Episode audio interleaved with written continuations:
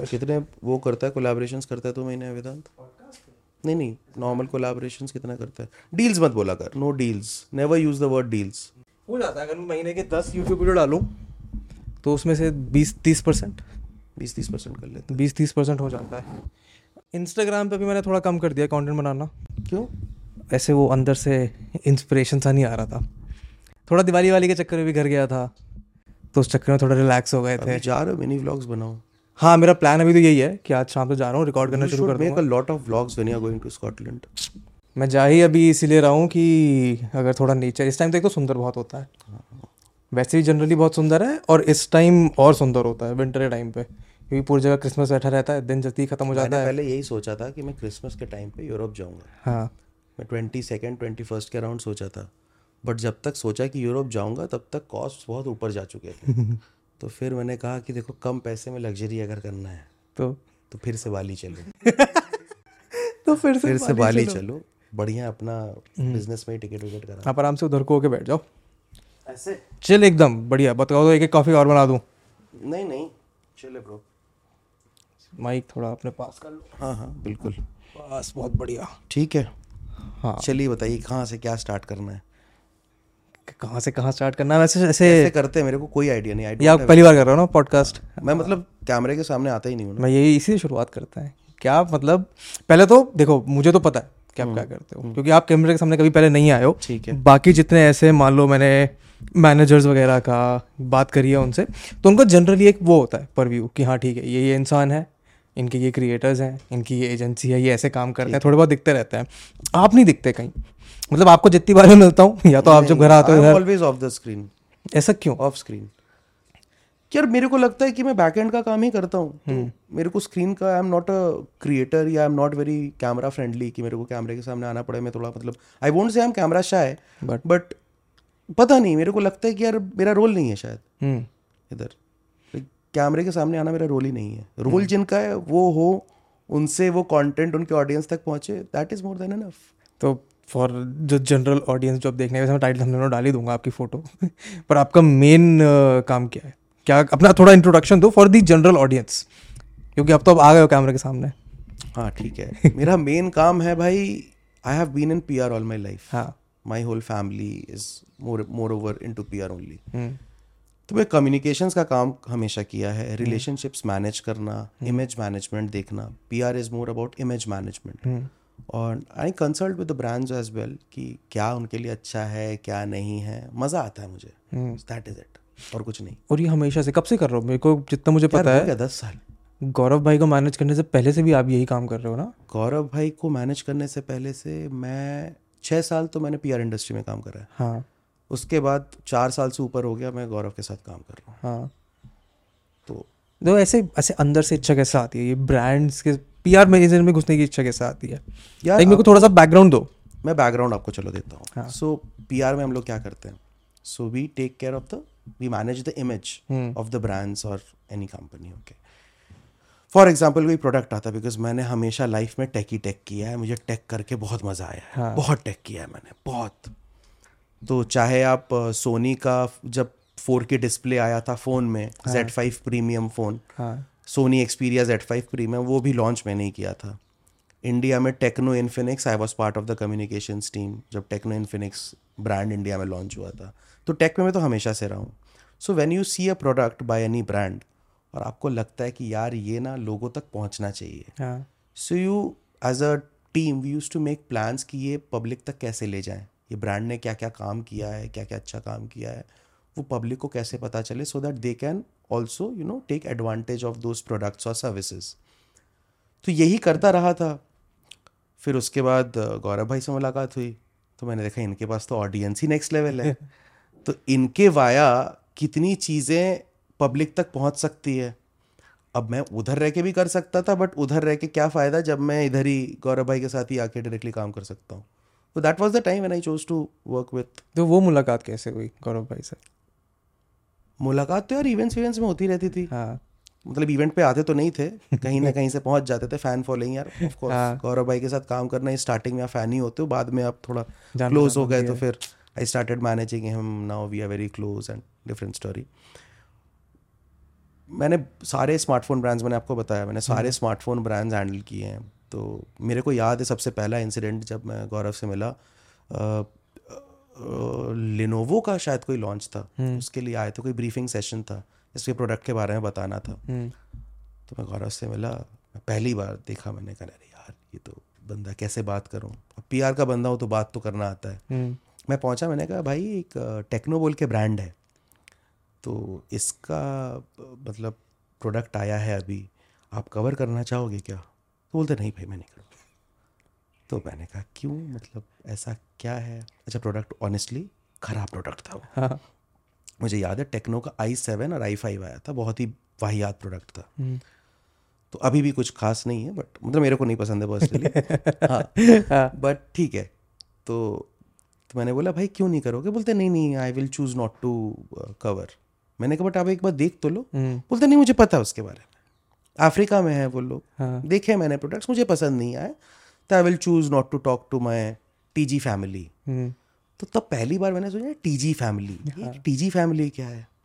फिर मैंने थोड़ा रिसर्च किया तो देखा hashtag T G family. So he never calls his subscribers, subscribers नहीं बोलते, वो बोलते हैं ये मेरी टी जी फैमिली है। तो फिर मुझे लगा कि he is very close to his audience, and एक ना लगता है कि यार इस बंदे के साथ काम करके शायद मज़ा आएगा। फिर एक दो बार और मुलाकात हुई, फिर बस करते करते करते करते एक एक बार ऐसे ही कुछ कॉन्वर्सेशन छिड़ गई, और मैंने भी सोचा कि यार कुछ और अलग ही करते हैं। yeah. तो फिर गौरव भाई के साथ काम करना स्टार्ट कर दिया। hmm. आप ओरिजिनली कहाँ से हो?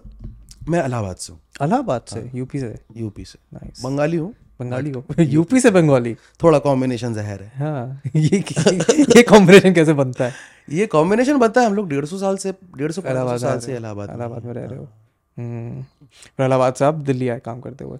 तो टेक, लाइक मैं आपको अपनी अपनी टेक वाली स्टोरी सुनाता कि मेरा टेक से क्या रिश्ता नाता है, क्योंकि मैंने जब से यूट्यूब देखना शुरू किया है तो मेनली मैंने ये टेक वीडियोज़ ही देखी हैं। ठीक है, क्योंकि एक तो जय, जब मैंने जॉब करना शुरू किया तो मैं जय से मिला, जय के थ्रू फिर मैं मिला टीजी से, तो वहाँ से टेक इंडिया वाला देखना शुरू किया। उससे पहले ये बाहर वाले टेक चैनल बहुत टाइम से देख रहा हूँ मैं, पर टेक से फैसिनेशन इसलिए क्योंकि मेरे घर पे कंप्यूटर नहीं था कभी। अच्छा। मेरे ख्याल से मैं नाइन्थ टेंथ क्लास में पहली बार कंप्यूटर आया था। अच्छा। पर मेरे पापा के ऑफिस में कंप्यूटर हुआ करता था। ओके। तो वो मेरे को सैटरडेज को ले जाते थे अपने साथ ऑफिस, गाजियाबाद में उनकी शिफ्ट पोस्टिंग थी, मेरठ से गाजियाबाद जाते थे ट्रेन में, और मेरा बस एक काम था कि वहाँ जाके सुबह शाम कंप्यूटर बैठे रहो, रैंडम वर्ड आर्ट प्रिंट करते रहो, प्रिंटर के पास पैसे, जब दस बारह साल का लड़का क्या ही मस्ती करेगा। तो तब से टेक से फैसिनेशन हो गया था। ठीक है। उसके बाद फिर जब कंप्यूटर आया, जब थोड़ा काम धाम करना शुरू किया, तब और फैसिनेशन हो गई, चलो और सामान खरीदते हैं। आपका ये टेक से फैसिनेशन कैसा है? क्योंकि दो चीज़ आपने मेरे को बताई हैं। हाँ। कि एक तो जूतों से फैसिनेशन है, हाँ, और एक टेक में काम करने में मज़ा आता है। टेक से फैसिनेशन था मेरा बचपन से। I will tell you how. तो my dad is a big tech freak. तो जब नाइनटीन नाइंटी फोर में ना इलाहाबाद में ऊषा फ़ोन आया था। ऊषा फ़ोन? हाँ। अच्छा। एक टेलीकॉम ब्रांड था वो। हाँ। बाद में it was taken over by Essar Hutch, बहुत सारे चेंज होते चले गए ना। तो ऊषा फ़ोन आया था, और उस टाइम जो मोबाइल में फ़ोन नंबर मिलता था ना, वो आपका जो लैंडलाइन नंबर होता था उसके पाँच डिजिट लास्ट में होते थे, और स्टार्टिंग के पाँच डिजिट्स आपको मिलते थे। और इतना बड़ा फ़ोन आया था नोकिया हाँ। का, पत्थर था वो, और पापा उस टाइम लेके आए थे। और उसके बाद धीरे धीरे एवोल्यूशन स्टार्ट हुआ, कुछ नए फ़ोन्स आना स्टार्ट हुए। तो पापा ने एन नाइंटी लिया, जो कैमरा घूम जाता था, ये घूम जाता था। उसके पहले पैनासोनिक का कितना छोटा सा फ़ोन आया था, एन-गेज आया था, मतलब बहुत सारे ऐसे फ़ोन से पापा बहुत फ़ोन चेंज करते थे। तो वहाँ से ना फ़ोन देख देख के बचपन में इतने सारे फ़ोन्स, इतने सारे फ़ोन्स, रोज़ नए फ़ोन्स देख रहा हूँ, हर दो हफ्ते तीन हफ्ते में। Use to change his phones also. तो वहाँ से देख देख के, अच्छा छोटा था और इतना अलाउड नहीं था फ़ोन लेके खेलना, पहले का यार टाइम बहुत अलग होता था, पूरे परिवार में एक फ़ोन होता था तो ऐसे। हाँ, और उस टाइम पे ये इनकमिंग फ़ोन के चार्जेस होते थे। हाँ। कि अगर आप एक फ़ोन करते हो तो आपको दस रुपये या ग्यारह रुपये पिक करते हो, एक फ़ोन दस ग्यारह रुपये देना पड़ता। उसके बाद तो डेटा ऐसा चीप हुआ इंडिया में कि आज पूरी पूरी इंडिया मज़े उठा रही है डेटा की। एनीवे, तो वहाँ से वो जो टेक का कीड़ा था ना, वो जगह। फिर पढ़ाई कर रहा था, पढ़ाई मैंने कम्युनिकेशंस में किया। अच्छा। पहले मैं साइंस स्टूडेंट था, फिर मैंने कम्युनिकेशंस में पढ़ाई करी, और वहाँ से पढ़ाई करने के बाद जब पीआर इंडस्ट्री में आया तो कहीं ना कहीं से वो होता नहीं है, वो आपकी जो डेस्टिनी होती है आगे चिपक जाती है। फिर पहला ब्रांड जो मैंने हैंडल किया था फोन का वो था स्पाइस मोबाइल्स स्पाइस मोबाइल जिनका नाम था पीके मोदी, तो वो हैंडल किया। उसके बाद आई स्टार्टेड हैंडलिंग सोनी। तो सोनी के बहुत सारे प्रोडक्ट्स आते हैं, एक तो मुझे सोनी प्रोडक्ट्स बहुत पसंद है बिकॉज उनके ना हेडफोन्स हो गए, उनके स्पीकर्स हो गए, एक तो बचपन से ना आपको पता है कि Sony is like one premium brand जो यूज़ करके मज़ा आता है और उसकी साउंड क्वालिटी अलग होती है, उसकी टीवी अलग होती है। बिल्कुल सोनी किया, उसके बाद मैंने सैमसंग भी हैंडल किया है। तो ऐसे ही बहुत सारे ब्रांड्स मैंने हैंडल कर लिया। तो उसके पहले से क्योंकि फ़ोन का कीड़ा था, यहाँ से फ़ोन आया, ऊपर से फिर टेक्निकल गुरुजी आ गए। तो, तो मैंने कहा देखो भाई तुम्हारी जो ये पूरा जर्नी है ना इसमें फोन्स ही फोन्स हैं, तो फोन्स के साथ ही चिपके रहते हैं। तो गुरुजी के साथ आ जाते हैं तो फोन के साथ तो रिश्ता बना रहेगा मेरा जिंदगी भर का। ये तो ऐसा कुछ है नहीं। अभी सोनी से मेरे को याद आया कि हाँ सोनी से आपने मतलब मेरा तो फ़ायदा करा दिया। देखो जो ये प्लेस्टेशन के चक्कर में मैंने जितना मैं मेरे को गेमिंग का शौक है बहुत, ये तो पता चल गया होगा जब मैंने आपसे बोला था कि दिलवा दो। तो कहीं प्लेस्टेशन नहीं मिल रहा था, मैंने ना मेरी जॉब लगी थी, ठीक है जॉब लगी थी तो दूसरी सैलरी आई थी मेरी, कुछ thirty five thirty eight thousand की सैलरी थी। मैंने एक महीने सेव किया पंद्रह हज़ार, दूसरे महीने सेव किया पंद्रह हज़ार, और जाके कोई second hand P S four उठाया। उससे पहले लास्ट गेम खेला था मैंने अपने कंप्यूटर पे टेंथ इलेवेंथ क्लास में, उसके बाद सीधे कंसोल पे गेम। तो गेमिंग का शौक भी ऐसे आया। तो सोनी प्रोडक्ट की बात कर रहा था मैं, सोनी के प्रोडक्ट मुझे बढ़िया लगता है। इतने इतना दुखी हूँ ना मैं अपने इस टीवी से। कौन सा टीवी है आपका? ये तो वैसे ही रैंडम मी का टीवी है, Xiaomi। अच्छा हाँ मी का टीवी है, पर मेरे घर पे सोनी का टीवी है। अरे उसकी बात अलग है। तो मैं जब घर जाता हूँ हर बार घर जाके रियलाइज होता है कि अरे इस टीवी की क्वालिटी और इस टीवी की क्वालिटी बहुत फर्क है, बहुत नेक्स्ट लेवल। मैंने रियलाइज किया आने वाले अभी कुछ टाइम पहले, पहले सोनी बेस्ट होता था। अच्छा अभी ना मार्केट में आप बेस्ट कुछ नहीं बोल सकते, बेस्ट कुछ नहीं बोल सकते, सबके प्रोडक्ट्स अच्छे हैं। To be very honest, like आज अगर मैं देखता हूँ सैमसंग के प्रोडक्ट्स बहुत अच्छे हैं, मैं एल जी के टीवीज देखता हूँ बहुत अच्छे हैं। ज़रूर वो थोड़ा प्रीमियम रेंज में है, बट अगर आप लोअर रेंज में भी देखो भले ही वो टी सी एल हो, मतलब Xiaomi का टीवी मैंने कभी यूज़ नहीं किया है तो मेरे को कोई आइडिया नहीं। बता रहा हूँ अगर मैं मेरे अगर लाइफ में सोनी का टीवी नहीं देखा होता तो बहुत अच्छा है, बहुत अच्छा है। वही तो आज के टाइम पे ना प्रोडक्ट्स ख़राब नहीं आते, बहुत कम ही प्रोडक्ट्स होते हैं। और मैं थोड़ा सा अचंभ हो जाता हूँ कि कोई ब्रांड अगर एक्चुअली में ख़राब प्रोडक्ट निकालता है, कि आज के ज़माने में ख़राब प्रोडक्ट या ख़राब सर्विस तो नहीं होती है, because consumers are also very smart these days यार। और अब ज़माना बहुत बदल चुका है। hmm. वो जो मीडियम शिफ्ट हुआ है ना, वो पेपर से लेके प्रिंट से लेके रेडियो से लेके इलेक्ट्रॉनिक मीडिया टीवी से लेके अब सोशल मीडिया फन था पहले, hmm. अब नहीं है। hmm. तो लोगों को हर चीज़ पता। तो आज के ज़माने में कोई ख़राब प्रोडक्ट लॉन्च इसलिए नहीं करता क्योंकि पता है बिकेगा नहीं। लोग बहुत चालाक है। आपको जैसे आप ये बता रहे हो कि आपको मी का टीवी अच्छा नहीं लगा बिकॉज आपने सोनी का टीवी देखा है। हाँ। बट मी के प्राइसिंग में और सोनी के प्राइसिंग में जमीन आसमान का फर्क है, बहुत फर्क है। तो अब थोड़ा सा प्रीमियम एक्सपीरियंस के लिए थोड़ा प्रीमियम पैसा तो मांगता है ब्रांड। नहीं ये बात तो अच्छी है आज की टेक स्पेस में कि सबके लिए कुछ ना कुछ है, सबके लिए कुछ ना कुछ है, सब, सब अपने बजट में अपने प्राइस में थोड़ा सा स्ट्रेच करोगे थोड़ा बढ़िया आ जाएगा। पर अगर आपके पास एक सेट बजट है डेफिनेटली तो उसके लिए बहुत बढ़िया चीज़ें एग्जिस्ट कर रही हैं। डेफिनेटली मैं देखता हूँ, मैंने बहुत लोग को देखा है ना बोट के टी डब्ल्यू एस यूज़ करते हुए, तो मैंने ऐसे ही फीडबैक लिया कैसा है। अच्छा उन लोगों ने शायद पहले कभी कुछ और यूज़ ही नहीं किया है तो उनके लिए बहुत बढ़िया। अच्छा इफ़ यू यूज़ एयरपॉड्स में भी, और एयरपॉड्स छोड़ दो आप, नथिंग एक ब्रांड है उनके भी ईयरफोन्स ट्राई कर लो, या ओप्पो के भी एंको आते हैं, बड्स आते हैं, सबके टी डब्ल्यू एस अच्छे हैं। आप कोई चीज़ ना ख़राब नहीं बोल सकते, कुछ बेटर हो सकता है प्राइसिंग के हिसाब से, कुछ चीज़ बेटर हो सकती है, बट ख़राब बोल के मुझे शायद ही बहुत प्रोडक्ट, कुछ प्रोडक्ट्स ऐसे हैं जो मार्केट में ख़राब है। सर्विसेज में मान सकता हूँ, सर्विसेज के सेगमेंट में काफ़ी ऐसे ब्रांड्स हैं जिनकी सर्विसेज मुझे पसंद अच्छा नहीं है नहीं है मुझे लगता है नकली सामान देते हैं ऐसे। हाँ काफ़ी, मतलब I won't take names but मुझे लगता है नकली सामान देते हैं। तो ऑनलाइन कहाँ से डिसिफर करके वैसे एनीवे नहीं। पर देखो आपको चार पाँच साल हो गए इस टेक स्पेस में काम करते हुए। नहीं टेक स्पेस में काम करते नहीं, गौरव टेक यूट्यूब स्पेस में काम करते हुए। यूट्यूब स्पेस में ही पहले काम किया आपने? यूट्यूब स्पेस में ही काम किया है पहले। वो कैसा वो तो आपने मतलब बेसिकली सामने ये स्पेस अपने चेंज होती होती देखी है। हाँ हाँ चार पाँच साल डेफिनेटली डेफिनेटली वो एवोल्यूशन, वो मीडियम शिफ्ट जब हो रहा था उसी टाइम मैंने स्विच मार दिया। मैंने सोचा कि अब इधर से इधर आ जाते हैं. हाँ. तो वो मीडियम शिफ्ट हो गया था बिकॉज अब लोग टीवी नहीं देख रहे थे, लोग पेपर नहीं पढ़ रहे थे, लोग आर्टिकल्स नहीं पढ़ रहे थे. हुँ. लोग देख रहे थे टेक्निकल गुरुजी और और भी बहुत सारे यूट्यूब चैनल्स हैं, जैसे ऑफ रिसेंट आपने देखा होगा ट्रैक एंड टेक का चैनल है, टेक बर्नर है, सब बहुत अच्छा काम कर रहे हैं. और धीरे धीरे धीरे धीरे ये नंबर्स बढ़ते चले गए और आज की डेट में आप देखो बहुत सारे टेक चैनल है, नाम भी नहीं याद होगा आपको, वो हो भी नहीं सकता, कैसे होगा, इतने सारे चैनल्स हैं. बट कहीं ना कहीं वो जो मीडियम शिफ्ट जब हो रहा था वो बहुत एक इम्पॉर्टेंट और बहुत ही ना, कैसे समझाऊं मैं आपको, मैं कोशिश करता हूँ कि आपको वो रियलाइज़ हो गया कि हाँ ये मीडियम शिफ्ट हो रहा है. हाँ. तो मान लो आपके साथ जो उस टाइम लोग इसी सेम फील्ड में काम कर रहे थे, क्या उनको भी ये रियलाइजेशन उस टाइम पे हिट हुआ या फिर वो अब भी उससे कैचअप करने की कोशिश कर रहे हैं?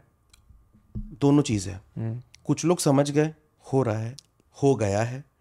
कुछ लोग ना अभी भी फंसे हुए हैं, वो अभी भी ट्रेडिशनल मीडिया में फंसे हुए हैं. See the communication PR change नहीं हुआ है. I always call myself a public relations वाला person, I am a PR guy. Reason being communication एक इंडस्ट्री है, पीआर एक कम्युनिकेशन इंडस्ट्री है. कम्युनिकेशन का माध्यम मीडियम चेंज हो सकता है बट कम्युनिकेशन या नैरेटिव तो सेम ही रहेगा ना. hmm. किसी को कुछ भी बोलना है, आज अगर आपको ये बोलना है कि ये सामान बहुत अच्छा है, hmm. अब आप ये इसको टीवी में बोलो या सोशल मीडिया पे बोलो या बोलने के मीडियम देखो, बिकॉज hmm. आप एक ब्रांड हो. फॉर एग्जाम्पल आप एक ब्रांड हो, आपका कम्युनि आपको कम्युनिकेशंस का काम मिला है इस ब्रांड का. Now you have to decide कहाँ कहाँ आपको ये प्रोडक्ट देना है जहाँ से कि ये पब्लिक के पास पहुँचे. क्या आप ये कुछ मीडिया पब्लिकेशन हाउसेस को दोगे? हाँ बिल्कुल दोगे, जो इम्पोर्टेंट है. क्या आप ये ब्लॉगर्स को दोगे? नहीं, उनके ब्लॉग्स अब कोई पढ़ता नहीं है. क्या आप ये यूट्यूब चैनल्स को दोगे जिनके चैनल्स पे व्यूज़ बहुत आ रहे हैं, जनता बहुत आ रही है? हाँ, आप उस मीडियम पे दोगे क्योंकि ब्रांड को चाहिए मैक्सिमम रीच, विजिबिलिटी. तो आप रीच ढूंढते हो. तो इसीलिए मैं बहुत पहले से था इस फील्ड में, मतलब यूट्यूब स्पेस पे भी था. उस टाइम पे ना चैनल्स ग्रो कर रहे थे और यूट्यूब को इतना सीरियसली नहीं लिया जाता था. हाँ. लोग की इंडस्ट्री में. बट आज की डेट में यूट्यूब बहुत इम्पॉर्टेंट है यार, बहुत इम्पॉर्टेंट है. तो वो इम्पोर्टेंस भी फील किया कि जब गए, जब देखा कि ऐसे ऐसे यूट्यूबर्स है. उस टाइम बहुत यूट्यूबर्स थे, उस टाइम भी सब बहुत मेहनत कर रहे थे और सीन बहुत अलग था यार. hmm. सबकी छोटी छोटी टीम थी, कुछ लोग खुद कर रहे थे. गौरव को तो मैंने देखा यार, कितने टाइम तक वो खुद ही वीडियो बनाता था. अरे मैंने देखा है, मैं मुझे याद है ये जय जब दिल्ली में पहली बार यूट्यूब फैन फेस्ट हुआ था जी, दो हज़ार उन्नीस या अठारह की बात है. अठारह होगा, अठारह होगा. तो जय हेल्प कर रहा था गौरव भाई की, उसको back behind the scene shoot वगैरह करने में. तो जय और मेरी तब दोस्ती हो गई, तो जय ने कहा चल मैं जा रहा हूँ तो भी चल. तो मैं पहुँच गया वहाँ पे, हम लोग बैठे हैं बैक स्टेज और गौरव भाई को जाना है दस मिनट में परफॉर्म करने.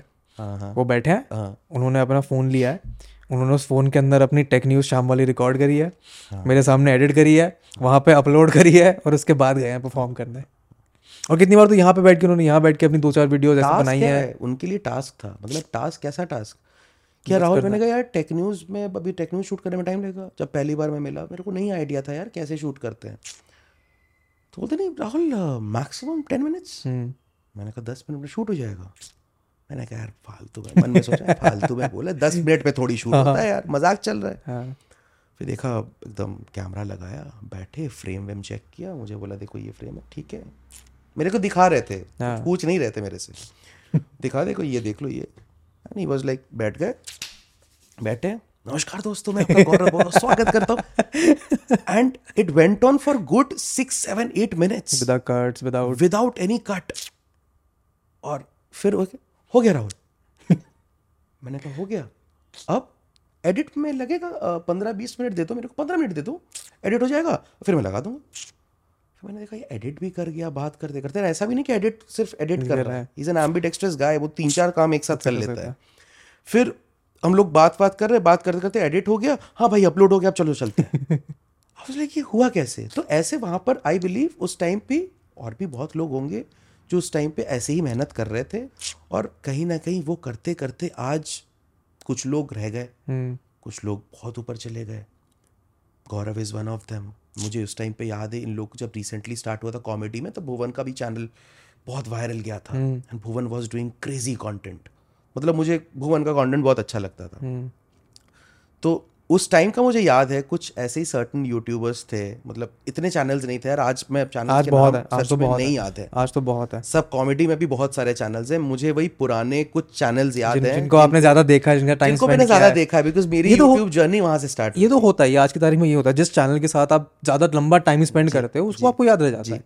जी नहीं तो वो टाइम रहा यार टेक में, मेरा मैक्सिमम टाइम टेक में ही गया है। तो आज भी होता है, बहुत दोस्त पूछते हैं, कॉल करते हैं, मैसेज करते हैं कि भाई कौन सा फ़ोन लें थर्टी थर्टी फाइव थाउजेंड के बीच में। मैंने कहा दस मिनट दे भाई मैं पूछ के बता, let me give Gaurav a call. मैं एक बार गौरव से पूछता हूँ कौन सा फ़ोन बेस्ट है, मैं फिर बताता हूँ। आईफोन आता है तो ऑनेस्टली बताऊँ, आईफोन का तो मुझे लगता है, मैं एम एप्पल फैन बॉय। हाँ बिल्कुल, तो उनका आता हुई तो एक ही फ़ोन है ना। हाँ, उनका एक ही फ़ोन आता है, वो लेना होता है। और आता मुझे उनके प्रोडक्ट्स अच्छे लगते हैं, like I like the ecosystem overall. तो मेरे को Apple, like you can call me an Apple fan boy, इसके लिए मैं बहुत हेटरेट भी खा चुका हूँ अपने दोस्तों से भी, मेरे घर पे भी, बट मेरे को एप्पल के प्रोडक्ट्स अच्छे। तो कोई पूछता है कि एप्पल ले लूँ, लेकिन डिपेंड करता है यार तेरा बजट क्या है।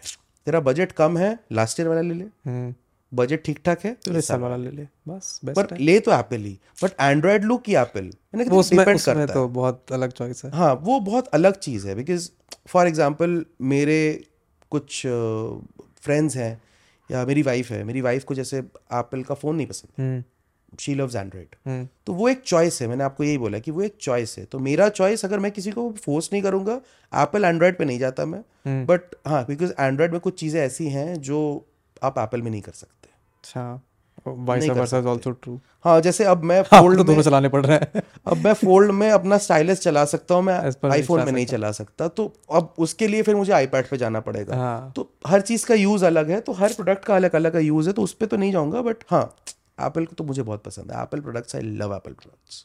घड़ी नहीं पहन रखी है आपने? घड़ी एप्पल की है, बट घड़ी मैं अलग ही पहनता हूँ, मैं स्मार्ट वॉच उतना यूज़ नहीं करता। इसी तो देखो ना मेरे अभी मेरे एक दोस्त से मेरी बात हो रही थी, उसने मेरे को फॉर सम रीज़न बोला कि मतलब वो भी, उसको घड़ियों का शौक है। अच्छा। उसने बोला कि यार अब तूने मतलब तू सही काम कर रहा है, तू कपड़े वपड़े खरीद रहा है बढ़िया, पर तू इन्वेस्ट करे एक अच्छी घड़ी में। हाँ। मैंने उससे पूछा क्यों, कहता मैं समझा नहीं सकता, पर एक अच्छी घड़ी, नॉट अ स्मार्ट वॉच, पर एक अच्छी घड़ी की वैल्यू बहुत होती है। यार देखो, अच्छी घड़ी की वैल्यू तब होगी जब आपका शौक होगा। हाँ मतलब वेदांत, मेरा ये मानना है जो शौक है वो पूरा करो। डिपेंड नहीं करता है कि वो स्मार्ट वॉच है कि नॉर्मल वॉच है। नॉर्मल वॉच भी अच्छी होती है, और अच्छी घड़ी का मतलब मेरा कोई मतलब अच्छी घड़ी का मतलब मैं नहीं समझता। हाँ। क्योंकि आपको जो पसंद आती है वही अच्छी, अच्छी होती है। ऑनेस्टली बताऊँ तो जो पसंद आ गई वो अच्छी, अच्छी है। कभी कभी यार मुझे बचपन में याद है, उस टाइम क्या घड़ियाँ आती थी, फास्ट ट्रैक आता था, फास्ट ट्रैक आता था, बहुत अच्छी घड़ियाँ होती थी, बहुत बढ़िया लगती थी। आज की डेट में क्या वो अच्छी नहीं है? नहीं है तो अच्छी आज भी, आज भी अच्छी है, बट शायद हम लोग ना पहन पाए, बिकॉज एक प्रायोरिटी चेंज हो गई है, पर्सपेक्टिव बदल गया है। hmm. मैं पूछ रहा था कि आपने पीआर में काम किया, ठीक है? हाँ जी। मेरे को अब ये आपका पर्सपेक्टिव वैसे तो काफ़ी अच्छा लगता है जो आपने मेरे को ऐसे ऑफलाइन बताया हुआ है जी, पर मेरे को थोड़ा समझाओ कि इस स्पेस में, हाँ, ये क्रिएटर स्पेस में, जैसे आज की तारीख में बहुत क्रिएटर्स, हम बात कर रहे थे, बहुत क्रिएटर्स हैं, बढ़ेंगे बढ़ेंगे बहुत ब्रांड्स हैं, तो इतनी जनता में एक रिलेशनशिप बनाने के पर्सपेक्टिव से कैसे क्रिएटर्स अपने आपस में ग्रो कर सकते हैं, कैसे ब्रांड्स के साथ अच्छे से कोलैबोरेट कर सकते हैं? सी, रिलेशनशिप बनती कैसे है? वो अपने आप बनती है। किस इंटेंशन से बनाई जाए, मतलब क्या क्या चीज़ें करनी चाहिए, क्या क्या नहीं करनी चाहिए, उस पर्सपेक्टिव से। See I will tell you, like मैं कुछ चीज़ बिलीव करता हूँ, मैं आपको वही चीज़ बोलूँगा। क्रिएटर का काम क्या है? अच्छा कंटेंट बनाना, क्रिएट करना, कुछ सोचना, कुछ क्रिएट करना। पीआर का काम क्या है? रिलेशनशिप बनाना, हुँ. आपके ब्रांड को और आगे ले जाना। सब ना अलग अलग काम है। अब आप घर पे सारे काम तो खुद नहीं करते हो, डिवाइड करके रखते हो ना, डिवीजन करके रखते हो। तो एक क्रिएटर को रिलेशन भी बनाना है, कंटेंट भी क्रिएट करना है, टाइम कितना मिलेगा। सो so, काम को आउटसोर्स भी करना चाहिए कि आप अपनी टीम एक आगे बढ़ा लो, जो एक बंदा हो पीआर का हो या पीआर का ना भी हो। सी पीआर क्या है? कम्युनिकेशन आना चाहिए यार, बात करना आना चाहिए, किसी को कम्युनिकेट करना आता है। जो काम आप कर रहे हो, आपको वो काम पता है, यू कैन कम्युनिकेट। कोई ऐसा रॉकेट साइंस नहीं है। हुँ. ज़रूरी नहीं है कि आपका कम्युनिकेशन का बैकग्राउंड हो तो ही आप कम्युनिकेशन कर सकते हो। नहीं, इंडस्ट्री में ऐसे बहुत लोग हैं जो हो सकता है बैंक का बैंकिंग का बैकग्राउंड है, हटा के कम्युनिकेशन कर रहे हैं बिकॉज उनको बात करना पसंद है लोगों से. आपने जो बोला कि रिलेशनशिप कैसे बनाए, रिलेशनशिप वो बंदा बना सकता है जिसको पसंद है, who can who want to go out and meet new people, explore and लोगों से बात करना पसंद है. रिलेशनशिप बात करने से ही बनेगा. आप कोई टारगेट नहीं कर सकते हो कि बॉस ये ब्रांड है, हाँ मैंने इससे मैं रिलेशन बनाऊंगा, नहीं हो सकता, वो कभी नहीं हो सकता. या तो इस इंडस्ट्री का बंदा होगा. तो देखो आप रिलेशनशिप क्यों चाहिए, रिलेशनशिप चाहिए आपको अपना पर्सपेक्टिव बताने के लिए ब्रांड, या ब्रांड आपके पास कल आता है कुछ पूछने की ये प्रोडक्ट हम लोग का आ रहा है, कंसल्ट करके ब्रांड के साथ और अच्छा लगता है ना कि हम लोग जब अपना फीडबैक देते हैं कि आपके उस फोन में ना ये ये प्रॉब्लम थी बिकॉज हमारे सब्सक्राइबर्स ने बताया था, and they hear you. When the brands hear you that is the beauty of this whole ecosystem. जब आपके सब्सक्राइबर्स आपके पास आएंगे and the brand with whom you are close, आप जाके उनको बोलोगे कि यार आपके उस ऐप में या आपके इस प्रोडक्ट में ये फीचर ना मिसिंग था, मेरे कुछ सब्सक्राइबर्स ने या मेरे कुछ जानने वालों ने ये मुझे बोला था, और ब्रांड उस चीज़ को फिक्स करता है. That is the beauty of this ecosystem, वो ब्यूटी है, and that is why the relationships are required. Otherwise क्यों रिलेशनशिप रिक्वायर्ड है? नहीं, बिकॉज मैंने देखा है जैसे अभी क्योंकि क्रिएटर्स बहुत सारे बढ़ रहे हैं जी, और specially with the short form stuff आपको इतनी जल्दी वो रेलेवेंस दिला देता है. तो मेरे को लग रहा है कि काफ़ी सारे लोग वो बहुत ही क्रूशियल स्टेप्स जो होते हैं कि ठीक है यार तुम फोकस इस पे मत करो कि तुम इस ब्रांड से इतना पैसा निकाल सकते हो या फिर तुम्हारे को इस महीने इतने मिलियन ब्रांड को अगर पैसा निकालने के लिए सोचोगे हाँ तो काम नहीं कर पाओगे कभी इंडस्ट्री में. रीज़न क्या है? आप अपने कॉन्टेंट पे फोकस करो. ब्रांड आपको पैसा किस लिए देगा? क्योंकि आपके आपके प्रोडक्ट को एक सर्टेन रीच दे पाओ आप. ठीक है, आपने बात करी शॉर्ट कंटेंट की. शॉर्ट कंटेंट क्या है? अभी प्लेटफॉर्म्स प्रमोट कर रहे हैं, वी ऑल नो दैट. ठीक है, इसमें क्या हो रहा है कि आ, लोगों को सब्सक्राइबर्स भी बहुत स्पीड में मिल रहे हैं, व्यूज़ भी बहुत अच्छा मिल रहा है, और नो डाउट लोग मेहनत भी बहुत कर रहे हैं. मतलब I see a lot of content creators, और मैं सबका देख रहा हूँ कंटेंट की एक यार एक दस मिनट का कंटेंट बनाना इट्स डिफिकल्ट, और उसी को श्रिंक करके एक मिनट में बनाना काफी difficult, also difficult. But platform आज प्रमोट कर रहा है शॉर्ट कंटेंट, बट क्या शॉर्ट कंटेंट से लोगों को खरीदने का आइडिया लगेगा? नहीं. So short content for me is awareness. ठीक है, आप अवेयर कर सकते हो लोगों को शॉर्ट कंटेंट के वाया. बट अगर आप किसी भी बंदे को, मेरे को आज अगर एक प्रोडक्ट लेना हो या कुछ भी लेना हो, कार लेना हो, मैं एक वीडियो देखूंगा जाके लंबा, और एक नहीं मैं कहीं चार देखूंगा. बिल्कुल, बिकॉज मुझे पर्सपेक्टिव चाहिए होगा. एक हो सकता है मैं इंडिया का देखूं, एक मैं बाहर का देखूंगा. बिल्कुल, एक मैं एक और इंडिया का देख लूं बिकॉज मुझे चलानी तो यहीं की सड़कों पे है. मैं एक हो सकता है बाहर का देख लूं, पर्सपेक्टिव सबका ओवरऑल सेम है कि नहीं.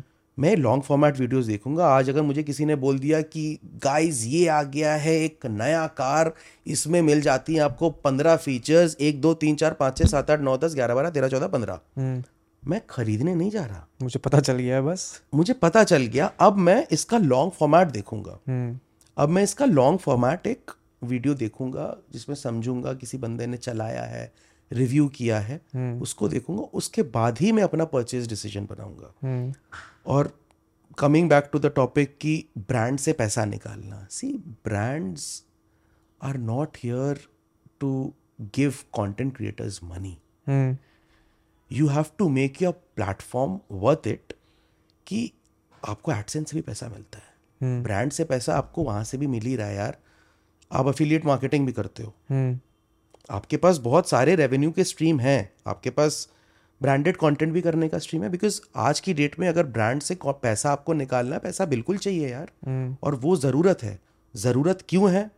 बीस लोग की टीम है, पाँच लोग की टीम है, पंद्रह लोग की टीम है, उनकी सैलरीज भी तो जानी है. बिल्कुल, एम्प्लॉयमेंट दे भी तो रहे हैं कंटेंट क्रिएटर्स, और भी लोगों को तो एम्प्लॉयमेंट मिल रहा है. That is again a very you know एक ब्यूटी है इस पूरे इकोसिस्टम की. कितने लोग हायर हो रहे हैं, कितने एडिटर्स आ रहे हैं, कितने क्रिएटिव राइटर्स आ रहे हैं, उन सब की सैलरीज जा रही है.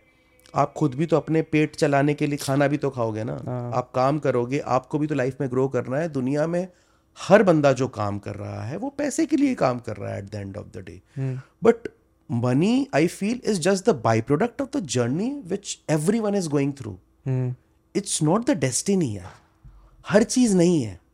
मतलब पैसा सब कुछ नहीं है. अगर आप पैसा फोकस करके भागोगे तो बॉस मुश्किल है. मुश्किल है. सर्वाइवल मुश्किल है बॉस. और वो जल्दी भी खत्म हो जाएगा ना. वो लाइफ नहीं होगा और ब्रांड्स भी आपके साथ एसोसिएट नहीं करेंगे. हाँ. वाई डू यू थिंक कि आज अगर आप ब्रांड ब्रांडेड कोलैबोरेशंस करते हो, हम ब्रांडेड कोलैबोरेशंस करते. एक तो मुझे ये वर्ड से बड़ा प्रॉब्लम है, डील्स है ना. ब्रांड डील्स, इससे क्रिएटर्स की लाइफ अच्छी होती है, इससे क्रिएटर्स को फायदा मिलता है. The creators, the young creators, उनको एक गाइडेंस चाहिए to move into a right direction. जब आप एक राइट डायरेक्शन में मूव करोगे तो उनकी भी लाइफ, उनकी जो आईपी की लाइफ है वो लंबी वो लंबी हो जाएगी, वो बहुत टाइम तक चलेगी, सस्टेनेबिलिटी आ जाएगी उनमें. बट रादर जैसी आप ब्रांड डील्स की बात करते हो, मुझे डील्स वर्ड से बहुत प्रॉब्लम है. It's a very negative connotation है उसके. हाँ, मतलब डील नहीं है ना, कोलैबोरेशन. आप काम कर रहे हो, आप कोलैबोरेट कर रहे हो. It's an association. आप एसोसिएट कर रहे हो एक ब्रांड के साथ, उनके साथ कोलैब, एक कंटेंट पीस बना रहे हो उनके लिए. That is also not easy. अच्छा, लोगों के दिमाग में क्या है कि ब्रांड ने पैसा दे दिया तो अब भैया पेड कंटेंट हो गया. चलो भैया ठीक है, पेड कंटेंट हो गया. अच्छा, तो अपने व्यू पॉइंट जो है वो चेंज हो जाएंगे? नहीं. क्यों चेंज होंगे? वो पैसा दे रहे हैं प्रोडक्शन का, वो वीडियो में अच्छा बोलने का पैसा नहीं दे रहे हैं. ब्रांड्स आपको फोन्स पहुंचा रही हैं. जैसे फॉर एग्जांपल मैं टेक फ्रेटर्निटी की बात करता हूँ यार, फोन सबके पास जाते हैं. जरूरी नहीं है सबको पैसा मिल रहा है यार. क्यों मिलेगा पैसा? क्यों देगा ब्रांड? लोग खरीदते भी तो हैं, तब क्यों नहीं लोग बोलते हैं? ये ना एक बहुत ही गलत वो, मतलब मैं, हाँ, मैं इस पे जाऊंगा भी नहीं ज्यादा, बिकॉज ये ना बहुत प्रॉब्लम है. इस पूरे परसेप्शन में प्रॉब्लम है. How people perceive it. Branded content नहीं करोगे तो यार आपको एक अपना, जितने भी एम्प्लॉयज हैं उनकी सैलरीज कहाँ से निकालोगे यार? कोई जेब से थोड़ी देगा यार. और एडसेंस की बात करें, एडसेंस से इतना पैसा नहीं मिलता है किसी को भी. एंड स्पेसिफिकली शॉर्ट्स वालों को तो कुछ भी नहीं मिल रहा है फिलहाल अभी तक. शॉर्ट कंटेंट तो मोनेटाइजेशन स्टार्ट होगा आई गेस फरवरी दो हज़ार तेईस में होगा. Correct correct correct correct but ठीक है, लाइक like, हम लोग का कंटेंट बहुत इवॉल्व कर गया इंडिया में. hmm. मुझे ये लगता है. वो तो है. व्लॉगिंग बहुत इवॉल्व कर गई है. व्लॉगिंग बहुत इवॉल्व कर गई है. और मुझे तो लगता है आपको भी व्लॉग करना चाहिए. मैं वही कहने वाला था कि आप मेरे को कब से कह रहे हो कि व्लॉग करना चाहिए. आपको व्लॉग बिल्कुल करना चाहिए. अभी मैं जाऊंगा जय को, मेरे हिसाब से आप लोगों को तो बिल्कुल व्लॉग करना चाहिए, because people would want to know कि आप लोग पूरे दिन क्या, क्या करते हो, कंटेंट क्रिएट कर रहे हो, उसके अलावा क्या क्या कर रहे हो. और वो भी कंटेंट क्रिएशन के पार्ट में ही आ जाएगा. पर मेरा यहाँ पे एक जो जो मेरा लेट्स से एक डिसकंटेंट है स्पेस के अराउंड. जो आपने बोला कि जो ब्रांड कोलैबोरेशंस लेके आ रहे हैं या फिर जो लोग क्रिएटर्स को गाइड कर रहे हैं, उनका खुद का पर्सपेक्टिव नहीं होता है ऐसा कि यार इसको हम और आगे लेके जाएं. उनका खुद का पर्सपेक्टिव जनरली ये होता है मैनेजर्स का. काफ़ी सारे लोग मैंने देखे हैं, मेरे ख्याल से गिनती के ही लोग हैं जो इस पर्सपेक्टिव चलता है कि इस क्रिएटर को हम आगे लेके जाना है. बाकी तो यही है कि यार इसके पास अभी व्यूज़ आ रहा है, इसको ज़्यादा ब्रांड ला के देता है, हमारा कट निकालेंगे, फिर अगला आ जाएगा क्रिएटर कोई. वो कट, वो पैसा, वो जहाँ पैसा इन्वॉल्व होगा ना वेदांत, वहाँ पर आपका जो विजन है वो खराब, वो क्लाउड हो जाएगा. I have seen a lot of people, जितने भी इंडस्ट्री में पुराने हैं, all of them are very good friends, beat anyone. बहुत सारी सारी दोस्त हैं यार, सारे भाईचारा वाला पूरा इंडस्ट्री अपना. तो एक क्रिएटर से ब्रांड कैसे बनाना है आपको, आपको फोकस उसमें होना चाहिए. मैंने आपको बोला money is just a by product of the journey which we all are going through. वो फाइनल डेस्टिनेशन नहीं है. सिर्फ पैसा पैसा सोचोगे, आज आपने कंटेंट के लिए कुछ भी एक कचरे बेकार, वो क्या बोलते हैं वो सारे ब्रांड्स जो हैं, वो वो सारी चीज़ें ना, एक कंटेंट क्रिएटर का पैसा तो मिल गया आपको, आपको एक वीडियो के लिए मिल गया, बट आपकी जो ऑडियंस है ना, आपने उनको खो दिया. बिकॉज उनमें से मान लो आप, मान लो हज़ार लोग देख रहे हैं आपको, हज़ार में से दो लोगों ने भी अगर वो चीज़ अप्लाई कर दी और उनका पैसा डूब गया, उनका विश्वास डूब गया आपसे, और दूसरी बात दो लोगों को नुकसान हुआ. तो आपको ये भी देखना है कि आप जो भी कंटेंट बना रहे हो वो आपके ऑडियंस के हित में है कि नहीं. यार अच्छे प्रोडक्ट को अच्छा बोलने में कोई प्रॉब्लम नहीं है. अगर मेरे से कोई पूछता है कि आईफोन फोर्टीन प्रो या फोर्टीन प्रो मैक्स में कोई प्रॉब्लम है क्या, अब मैं निट पिकिंग करने नहीं बैठूंगा क्योंकि मैं रिव्यूअर तो हूँ नहीं, और रिव्यूअर अगर होता भी तो भी मैं निट पिकिंग नहीं करता.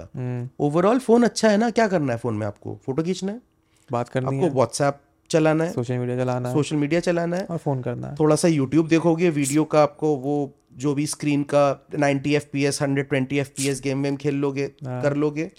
डिस्प्ले बहुत अच्छा है भाई, मोटा मोटा और बात करने में कोई प्रॉब्लम नहीं है। That is it. और इससे ज़्यादा फ़ोन का काम क्या है। हाँ। बाकी आप अगर नेट पिकिंग में जाते हो तो यार फिर पचास चीज़ें निकल सकती हैं, निकल सकती कि इसमें ब्लूटूथ टू ब्लूटूथ ट्रांसफर नहीं होता है, इसमें सिर्फ एप्पल टू एप्पल एयरड्रॉप होता है। अब उन सब चीज़ों पे जाने का कोई सेंस नहीं बनता है। अच्छी चीज़ को अच्छा बोलने में बुरा नहीं है, बट हाँ मैं कभी ये नहीं बोलूँगा कोई भी कंटेंट क्रिएटर को कि यार गलत चीज़ प्रमोट करो, बिकॉज आप पे लोगों का भरोसा है। आपके पास एक ऑडियंस है, सबके पास ऑडियंस, जितने क्रिएटर्स हैं सबके पास एक सेट ऑडियंस है, वो आपको बिलीव करती है। आप जो भी कंटेंट बनाओ एक बार सोच लो क्या आप वो काम उनकी जगह होते और आप किसी पे बिलीव करते और वो बिलीव बंदा तोड़ता और आपको एक गंदी चीज़ के पास ले जाता, तो क्या आप अपने ऑडियंस को चाहते हो कि वो उनके पास जाए। आप अपने ऑडियंस के हित में बनाओगे वीडियो ना। आप कोई भी कंटेंट बनाओगे आप अपने ऑडियंस के हित पे बनाओगे। अगर हित पे नहीं है फिर आप पैसा सोच रहे हो, और अगर आप पैसा सोच रहे हो तो फिर आपकी लाइफ दो से तीन महीना मैक्सिमम छः महीना हाँ इससे ऊपर नहीं हो सकती। क्योंकि आज की डेट में लोगों लोगों को क्या लग रहा है कि सी ये इंडस्ट्री ग्रो कर रही है, कंटेंट क्रिएटर्स ग्रो कर रहे हैं, एंड तो only people I would say are earning in dollars are the creators. YouTube, Meta, they are getting money right. और आज की डेट में इकोनॉमी का भी बहुत एक स्ट्रॉन्ग पार्ट है कंटेंट क्रिएटर्स, और ये बढ़ेगा और ये बढ़ेगा और ये बहुत अच्छी बात है हम लोग के देश के लिए भी, हम लोग के ग्रोथ के लिए भी। बट कुछ लोग आते ही हैं कंटेंट क्रिएट करने कि भाई आज हम कंटेंट क्रिएट कराएंगे कल से पैसा मिलेगा। अच्छा नहीं, वो मेरे ख्याल से कॉनोटेशन इसलिए भी हो गया ना क्योंकि पिछले डेढ़ दो साल में जब से कंटेंट कंजम्पशन भी बढ़ा है ये कि इसको काम को करने में पैसा बहुत मिलता है, ये एक परसेप्शन बन चुका है जनरल कि तुम कंटेंट अगर बना रहे हो तो तुम तो बहुत पैसे छाप रहे हो। परसिस्टेंसी, परसिवियरेंस, पैशन इसके बहुत ज़रूरी है। इसके अलावा भी और भी चीज़ें हैं पर मतलब अगर लंबा करना है तो मेरे ख्याल से तो डेफिनेटली। वेदांत देखो आप कब से हो इस इंडस्ट्री में, आप देखते हो चैनल में अप्स आते हैं डाउन जाते हैं, डाउन जाते हैं, लाइफ की ग्राफी ऐसी है यार।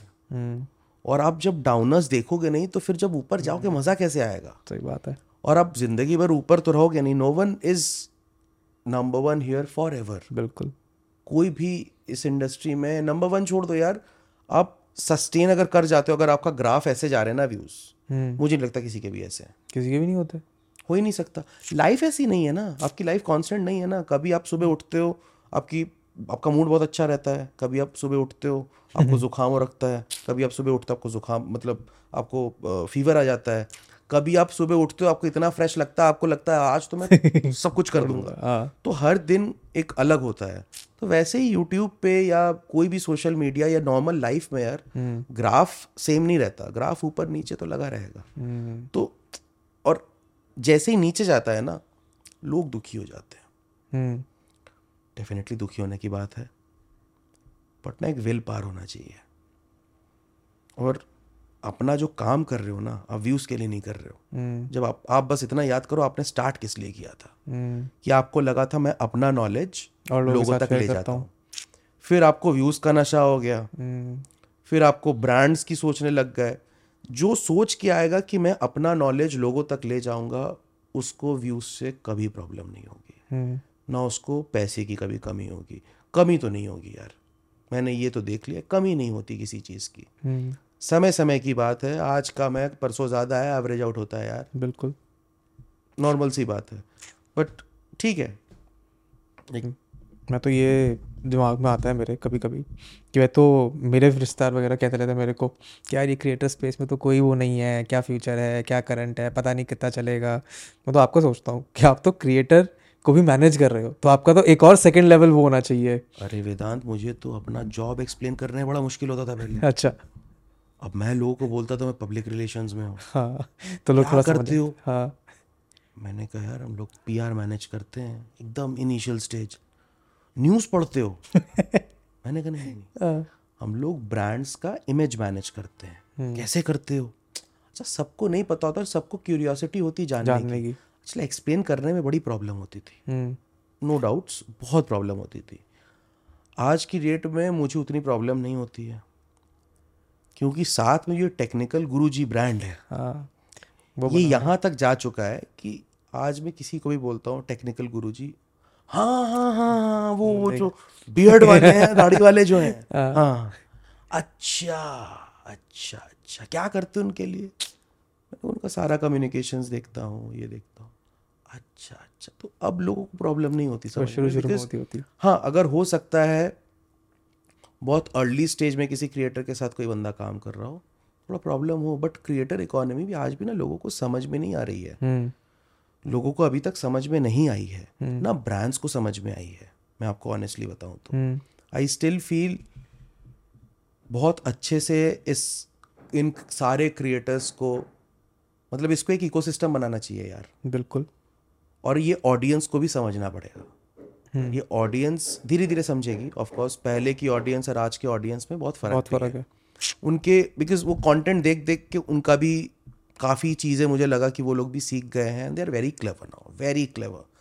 आप अगर आज बोलते हो ना फ्लैश सेल है नौ बजे से दस बजे ओवर हो जाएगा, वो ऑडियंस दस बजे तक का वेट करेगा कि नहीं फ्लैश सेल में तो नहीं लूँगा, ये आएगा दिवाली के टाइम पे सस्ता तब लूँगा तब लूँगा हाँ। तो audience is very clever now.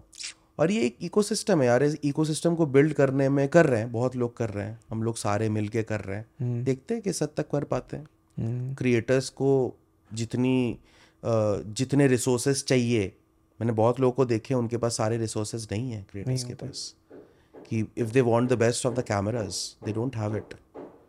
So वहाँ पर I would urge all these brands to come up and share those products with them without thinking of any benefit कि मेरे को इतने क्लिक्स मिलेंगे, इतने सेल्स मिलेंगे, वो तो बात की बात है हाँ। बट उनको जाके आप क्रिएटर इकोनॉमी पे थोड़ा कुछ कंट्रीब्यूट तो करो, कुछ तो कंट्रीब्यूट करो। आप कुछ अच्छा कैमरा दे दो या अच्छे फ़ोन्स दे दो, किसी को फ़ोन्स नहीं मिल रहे उनको फ़ोन पहुंचवा दो।